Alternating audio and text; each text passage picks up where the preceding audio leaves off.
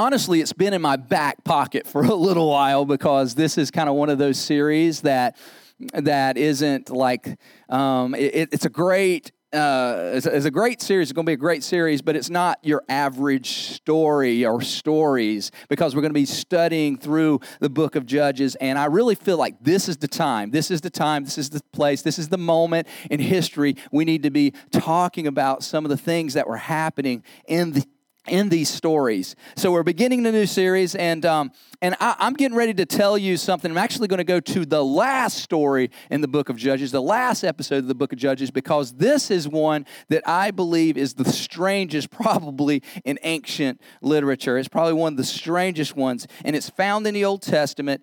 And uh, and the narrative of Judges is placed between, and just to kind of give you some context, is placed between the time of Joshua settling in the promised land, bringing the Israelites into the promised land, and then David becoming the future king, David becoming king. So there's about 330 years between that time period. And for those 300, a little over 300 years, Israel was operated like a commonwealth state. They didn't really have a king. They, they were 12 tribes with common ancestry and religious beliefs. So um, at that time, there was no king. God was sort of like their king, and they were to follow and obey uh, the law, and God would establish and distribute the law to the tribes through people that he anointed, he put in place called the judges, and they, or, or, or in some cases, they, he would put judges in place to deliver people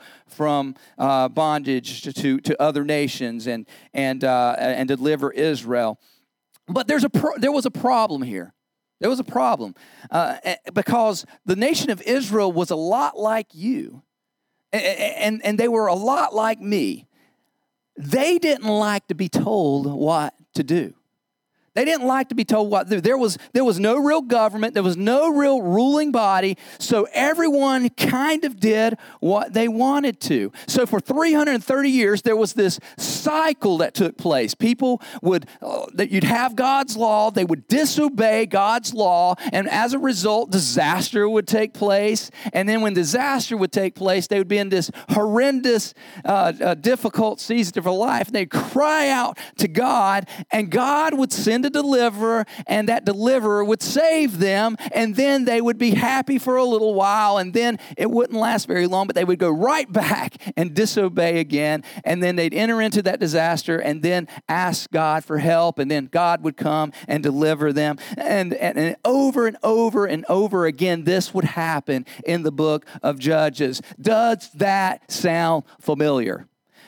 this is a cycle we've all experienced, whether you're a Christian or not, or you've got a, a different type of religious background, or maybe you grew up under a, a religious household and there was a set of rules. At some point in your life, whether it was just your parents that established rules over you, somewhere in your life you disobeyed either the law or some type of religious system you grew up in, you disobeyed your parents, or even you disobeyed your conscience. And and, and there, as a result, was some kind of disaster that took place. Uh, something went wrong, and what did you do? You asked for help. You asked for help. Someone came along to help you.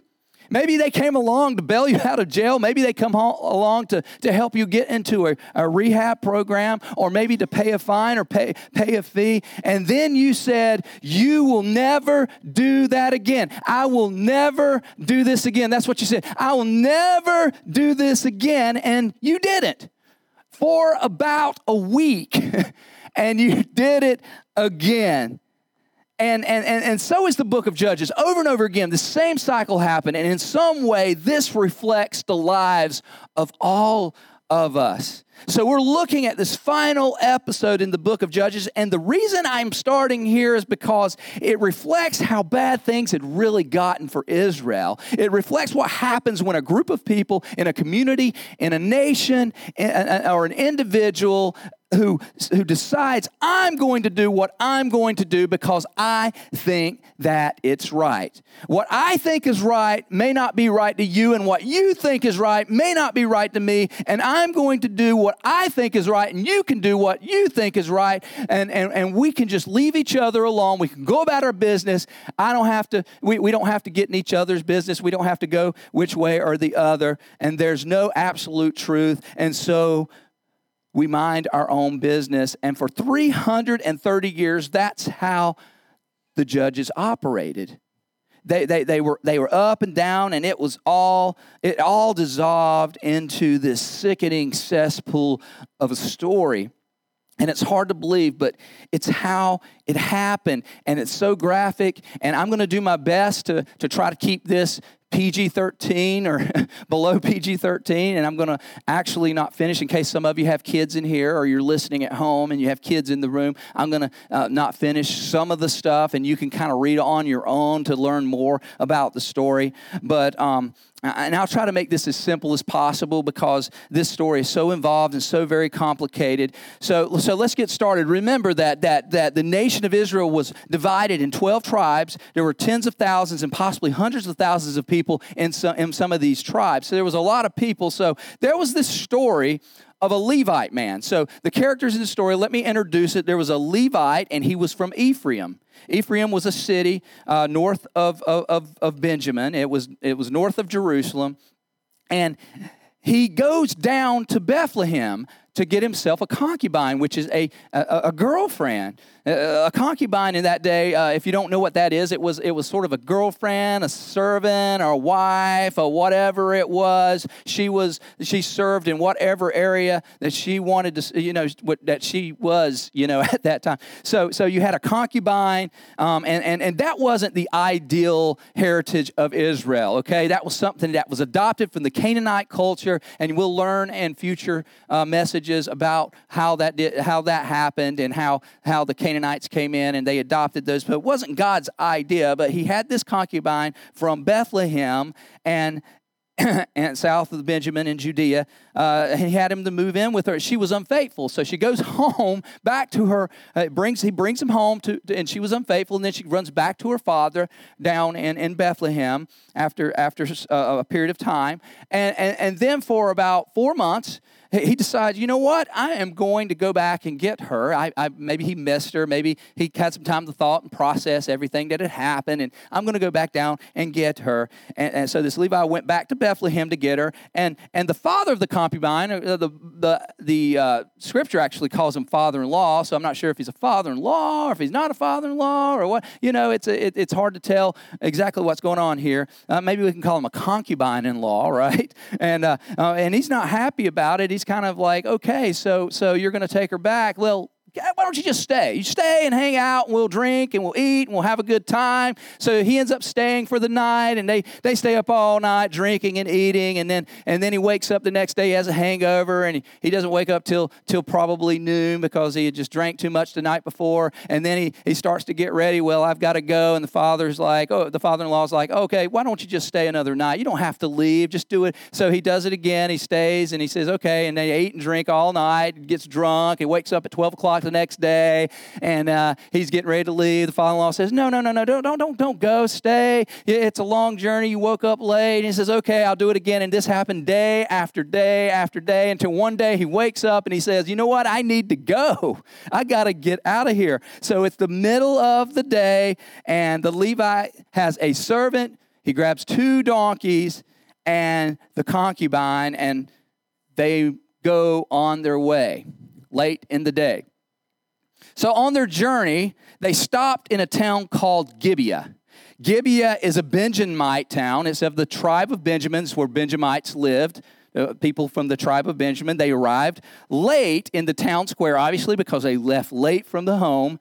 And they go to the middle of the town square to see if someone would invite them in for that night because there was this law of hospitality, this law of hospitality, and and uh, there wasn't hotels in that day. There wasn't a lot of inns in that day. These were small villages, and what people would do, they'd come into these villages, they'd they'd rest in the middle of the village, they'd set up camp, and they would wait for somebody to invite them in their home. But nobody was inviting this man in his home. They kind of looked at him, kind of walked on. They went indoors. They didn't really. Nobody invited him in. So as he's setting up late night his camp, this man, this elderly man, ends up coming into town. He meets the, the Levite. He says, Wait, I'm a Levite too. Where are you from? I'm from Ephraim. Well, I'm from Ephraim too. Well, why don't you come and stay with me tonight? So he grabs his concubine, he grabs his two donkeys, he grabs his servant. They go over to the house, and there they are for the night. And then this is when things start getting interested. It's, it's, there was some wicked men in the town that surrounded the house and were shouting and they were beating at the door. And this is when it gets really weird. This is what happens. If you pick up and at chapter 19, verse 22, it says, they, they yelled at this man, Bring out the man who came to the house so that we, and you can finish that. The idea here was humiliation, not gratification.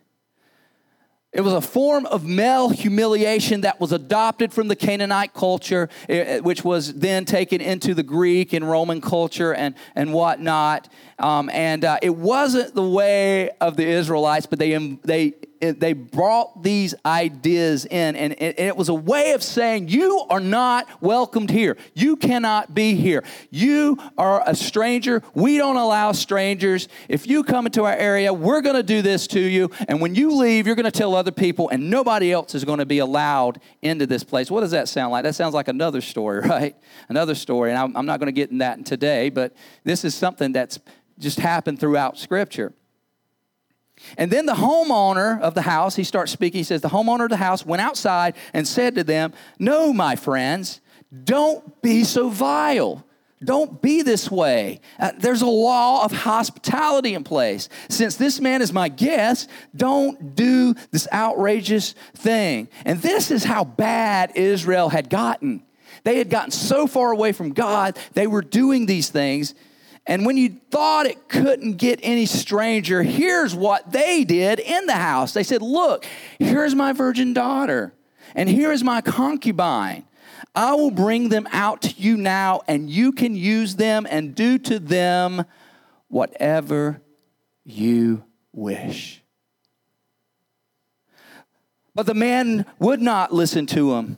So the men, the Levite, took his concubine and sent her outside to them, and they, and you can read the rest of this story. I don't want to share it today because it was so awful. The things they did to her, what they did is just, just awful. Awful, horrible part of the story, just horrible.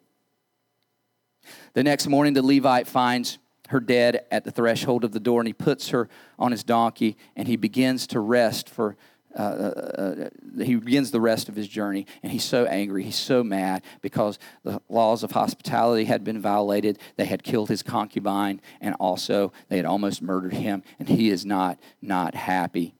So he takes her home, and and and and uh, and this is really really gets crazy. Okay, he writes twelve letters to all the tribes of Israel, but he thinks they're not. This isn't going to get their attention you know, I'm going to have to do something else because this is outrageous what they've done. He takes the body of his girlfriend and he cuts her into 12 pieces and attaches it to each of the notes and sends it out to the tribe, the 12 tribes of Israel. So they receive it. They're, they're, they're, the mayors of the city, the, the leaders of the city, or whomever they are. They, they receive it and they're like, What has happened. They open up a box and there's an arm, there's a leg, there's a head, and they start reading this letter and you're like, what has happened? And they can't believe what happened. The nation has sunk to an all new low. This is incredible. This is horrible that one tribe would do this to another. And this is what they said they said, Everyone who saw it was saying to one another, Such a thing has never been seen nor done, not since the day the Israelites came out of Egypt. So they've reached rock bottom, is what they were saying. And said, just imagine, we must do something. So speak up. So speak up. Then, the, then, then all of Israel from Dan to Beersheba and from the land of Gilead came together and one as one and assembled together in the Lord, uh, with, uh, before the Lord in Mizpah. So, so what happened was they, they pulled leaders together. They had representatives, much like we have representatives that go out, and they, they sent representatives out from each tribe. They pulled together. They stood before uh, the, the, the, the, Benjamites in, in, in uh, uh, Gibeah, and they're standing before them, and they're they're they're ready to. They're like, you need to bring these people out. They need to be prosecuted. They should be tried for what they've done. But the Benjamites were like, wait a minute, you can't just walk in here and demand a trial and hang somebody on the spot or kill somebody, murder somebody on the spot. There's fair trials. We have laws we abide by, and we're protecting these citizens.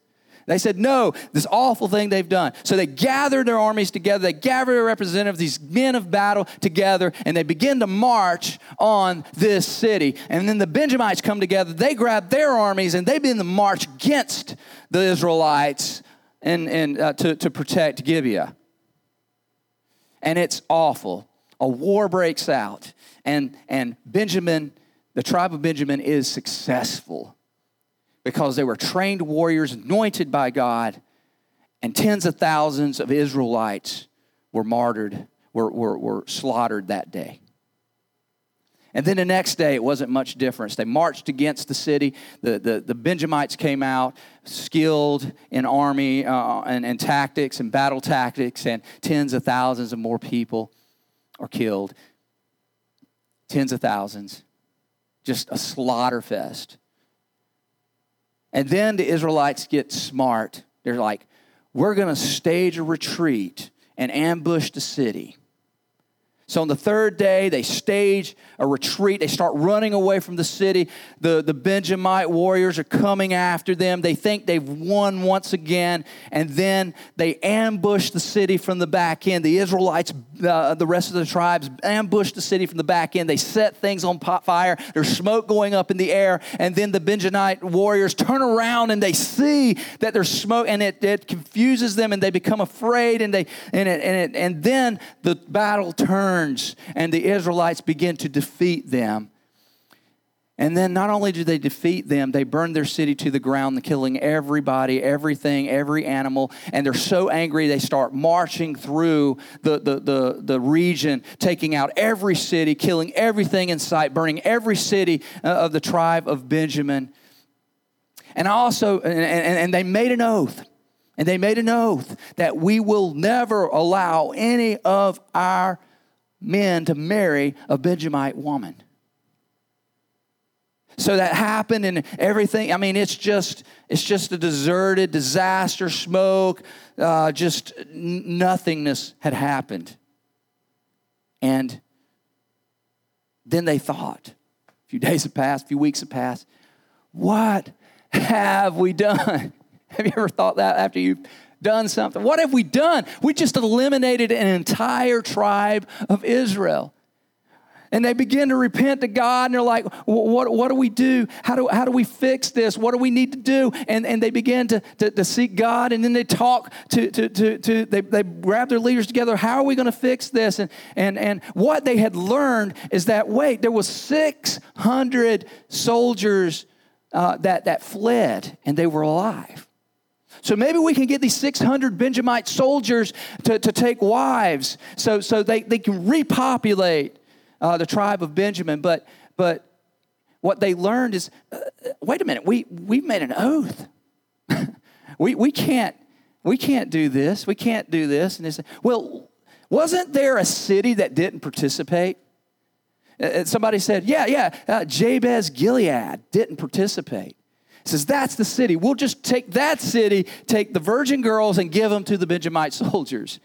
So they, they organized a, a battle against uh, Jabesh Gilead, who, who Jabesh Gilead, who, who, who basically had nothing to do with this war, and went in and wiped them out completely. Men, women, children, except for, uh, and, and even animals, except for uh, the virgin women and took them out and, and handed them over. But the problem was there was only 500 women and 600 men.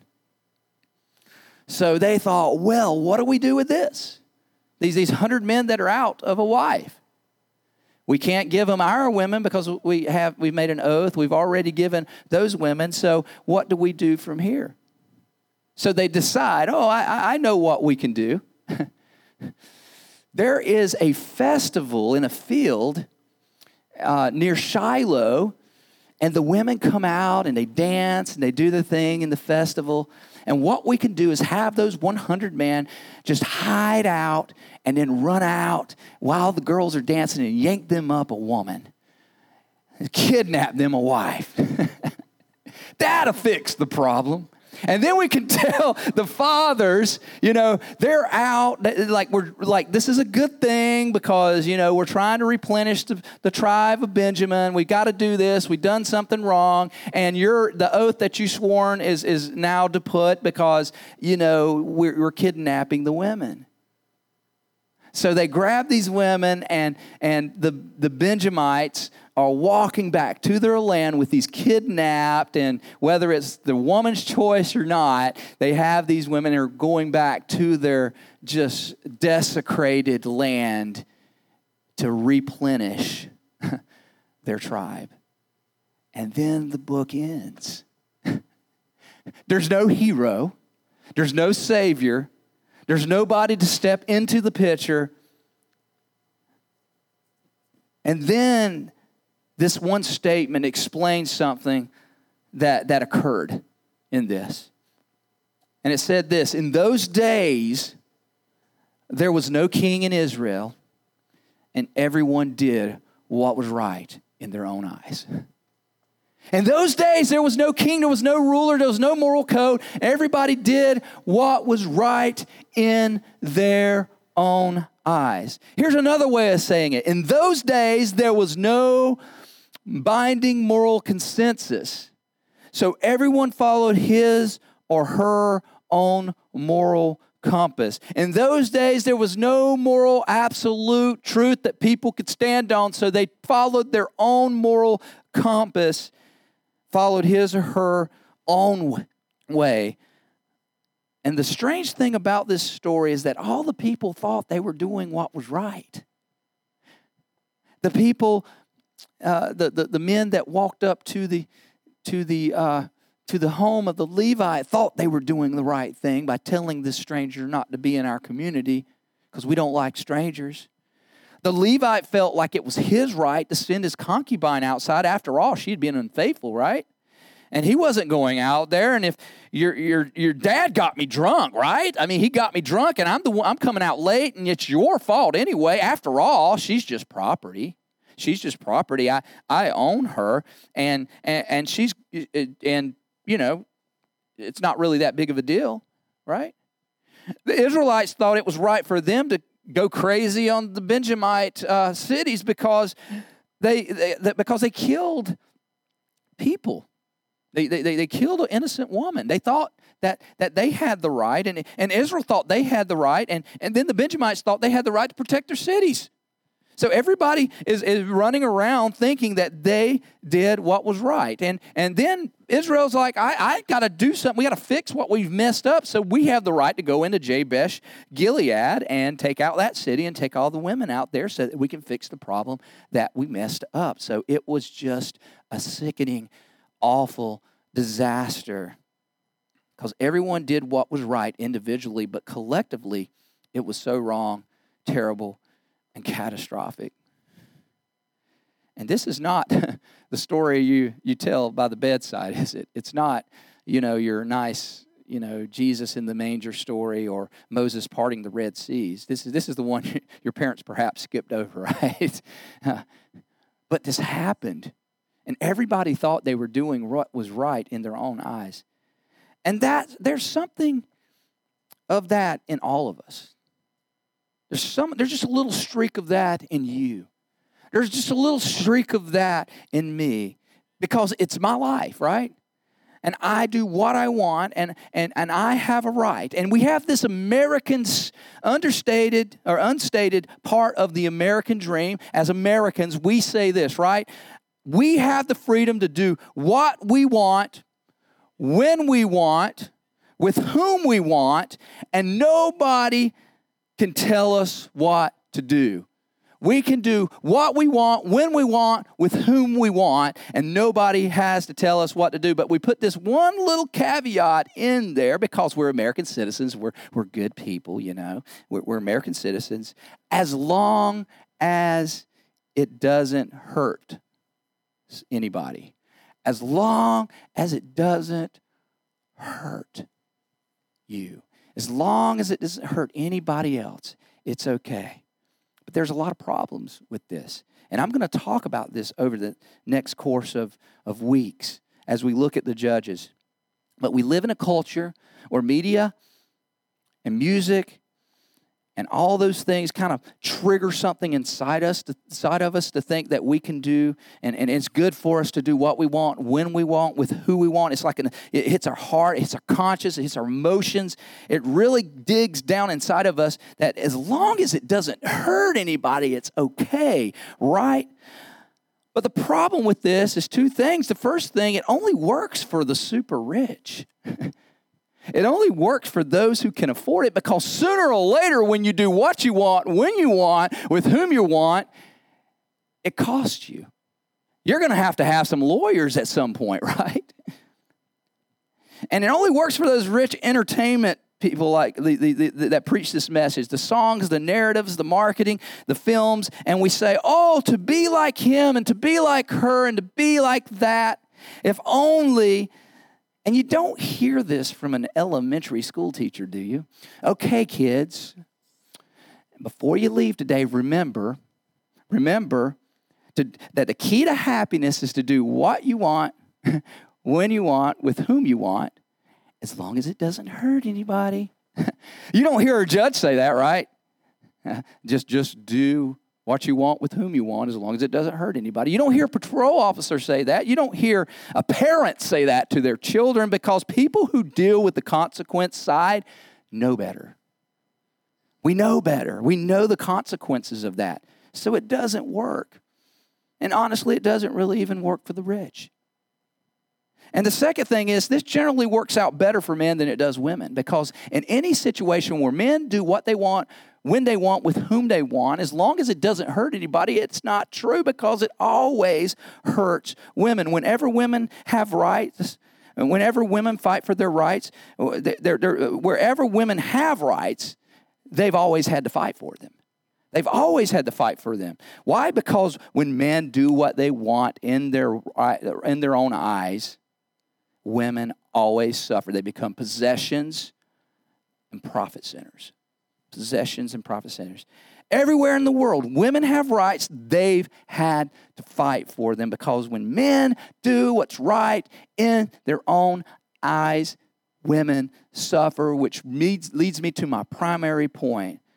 You can't do what's right in your own eyes without essentially hurting someone, without eventually hurting someone else. Because, first of all, you hurt you. And you're somebody. You are somebody. Isn't it true that the thing that masters you began as an expression of unrestrained freedom? Like you will be mastered by something. Everybody's mastered by something. And, and that thing that masters you, that, that you can't get away from, that you're in, isn't that a result of some type of expression of unrestrained freedom? Maybe it's the debt that you're in. Like I, I, can do what I want when I want. I can have it now, and I can do it. And you're in debt, and you're you're you're a slave to the lender. Or, or, or maybe uh, it's a habit that you're, you're, you're, you're in or addiction that you're in now and you're like well i can do what i want when i don't with whom i want so and now you can't get now you're enslaved so it, it hurts you It also hurts the people that are with you. That's why your parents told you don't hang around that person, don't hang around that person, stay away from that person. Don't hang around that person because ultimately it influences you. It does something to you, and vice versa. You, if, if, if, if it could do something to them because it always affects somebody else. And, and it hurts the people that care about you the most. It really hurts the people that care about you. Teenagers, you can't hurt you without hurting someone else. You can't hurt you without hurting someone else. If you're in a marriage, uh, um, couples, you can't hurt you without hurting the other person. Uh, if, if, if you have living parents, you can't hurt you. You can't hurt you without hurting somebody else, without hurting your parents. And let's be honest. Let's, let's, let's just be honest for a minute. You hurt the people who are coming behind you. You're hurting the people that are coming in behind you because some of you, and let's just be straightforward here, let's just be real. This is Salt Church. We can be real here, right? Hey? Yeah? You're dysfunctional. I'm dysfunctional. We got some dysfunction going on in the house, right? And, and, and you say, I, I, don't know why I do that. I, I, don't understand why I do that. I just do it. I, I, don't understand why I do that. I don't understand why I'm obsessive compulsive. I don't understand why I say that or do that or, or, or act that way or react that way. And, and, and we try to figure it out. And then when you turn 30, you trace it back and you, be, you become like your own uh, psychologist. You know, everybody becomes their own psychologist and they're like, wait a minute, my parents. It's, it was my parents. My, my mom did this, or my dad did this, or, or, or someone else did this, and you blame your parents. Why? Because somewhere along the way they said, I'm going to do what I want, when I want, with whom I want, as long as it doesn't hurt anybody, but it's been hurting you every single day of your life. So it's a myth. Isn't your current dysfunction related to a decision someone in your past made without taking you into consideration? Then why would you want to do that to somebody else? Why would you want to do the same? And besides, this is a selfish standard. Why don't we do this? Why don't we say this? I should be able to do what I want, when I want, with whom I want, as long as it helps somebody. I should be able to do what I want, when I want, with whom I want, as long as it helps somebody. Why wouldn't we aspire to that? Why wouldn't we aspire to some type of greatness? Why wouldn't we hone our passions? Why wouldn't we just take hold of the things that, that God has given us? And, and, and why do we jump to that selfish card so quickly to say, I want to do it because it's about me? Why would we not want to take it the other direction? But in the end, here we, we are all hypocrites. Uh, you remember disobeying your parents when you were younger? Uh, and, and, calling, calling, and you called them for help, right? Your, your dad said, Don't you do that. Don't go there. Don't do that. Just stay away from that crowd. Don't do that. Do, do that. Do that. You know, you shouldn't do that because this is going to happen. And what happens? It happens exactly the way he says it. And who do you call? Dad, I'm in jail. Or, or, or your mom said, stay away from that guy, stay away from that guy. He's bad news. Just please stay away from him. Just listen to me. I know. Stay away from him. Mom, you're just silly. Don't, don't, you know, they don't mean that. And then who do you call? Mom, I'm pregnant. Who do you call? The very person whose rules you abandoned, you end up calling for help. So to land it, here's, here's, here's the deal when we begin to reap what we sow, we all look for a king to bail us out. When we reap what we sow, we're all looking for a king. Nobody wants a king until doing what we want lands us in a place where we can't do what we want. And as Christians, Jesus has invited us to call God our Heavenly Father. Our Heavenly Father. And you know what's beautiful about a Heavenly Father? Any good rule, any insight into morality and how to make relationships better comes from our Heavenly Father. a good father. And the strange thing is when we diss God and we say, God, get out, God, go away, and then disaster comes and tragedy comes and all this stuff, what do we do? We pray. God, I need your help. I need your help. And it's why some of you are probably here today. Some of you are here in this message. Maybe God can help me. The God I didn't want interfering in my life can help me today. So, one of the themes of Judges is that every time Israel disobeyed God, experienced disaster, and turned back to God and said, I need help, what did God do? He, he stepped into the life of a nation and sent a deliverer. And sent a deliverer. And what this tells us is that God, whom Jesus invited to call us Father, will step into the chaos, the chaos that even you created, the chaos that, that, that, that you said, I invite, and the, and the God that you ignored. He steps in and saves you and delivers you. So, in conclusion, if, if you were God, this is where I want us to take take it for the next few weeks. I want us to be thinking about this and, and really digging into this. If you were God, how would you respond to a culture, a nation, or an individual by what I want? That, that, that, that characterizes the way they think by what I want, when I want, with whom I want, as long as it doesn't hurt anybody. How, if we were God, if you were God, how would you respond to that? And how would you respond knowing that every man for himself isolates every man unto himself and ultimately from himself? How, how would you respond?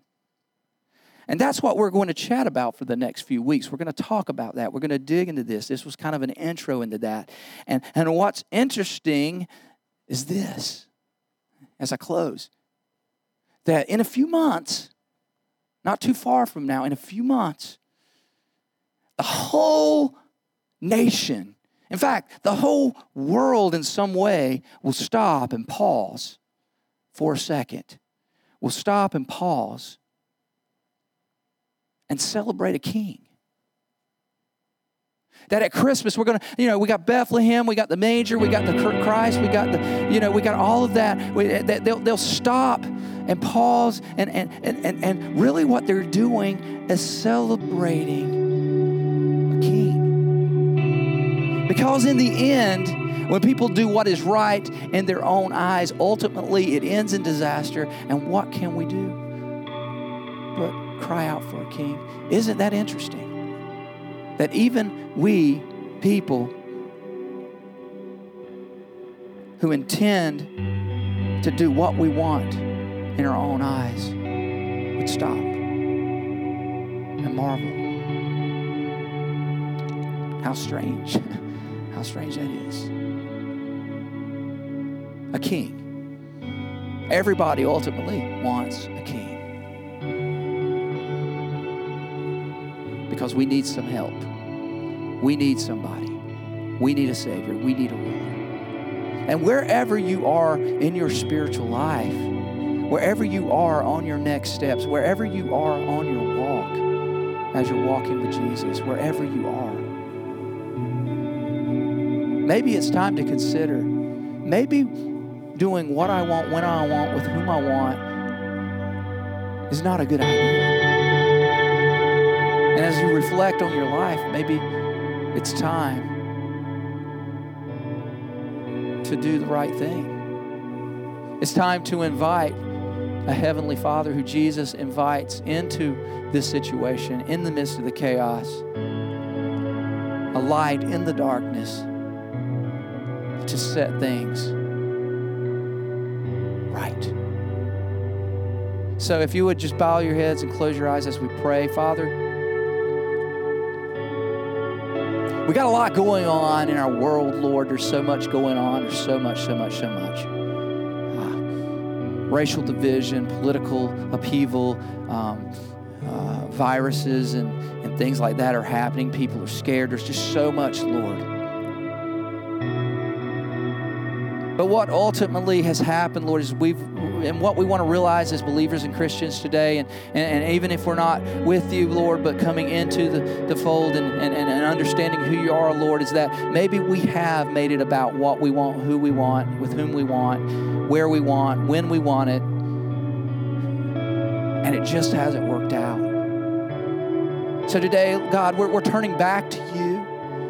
If we're in that place where we need to turn back to you, we're turning back to you today. God, come in. King, come in. Savior, come in. Lord, come in. God, come in and make this body subject to you because I don't want to do it the way I want to do it anymore because I realize that what I do is not right. And it doesn't get me anywhere, but it only isolates me more.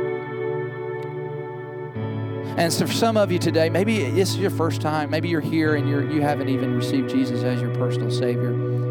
Let me tell you, this, this Heavenly Father that Jesus speaks of, that comes into the chaos, is here to give you purpose, to give you meaning, to give you hope in a world that makes no sense because we can't even figure it out what, ourselves because we always want to do what we want, when we want, with whom we want.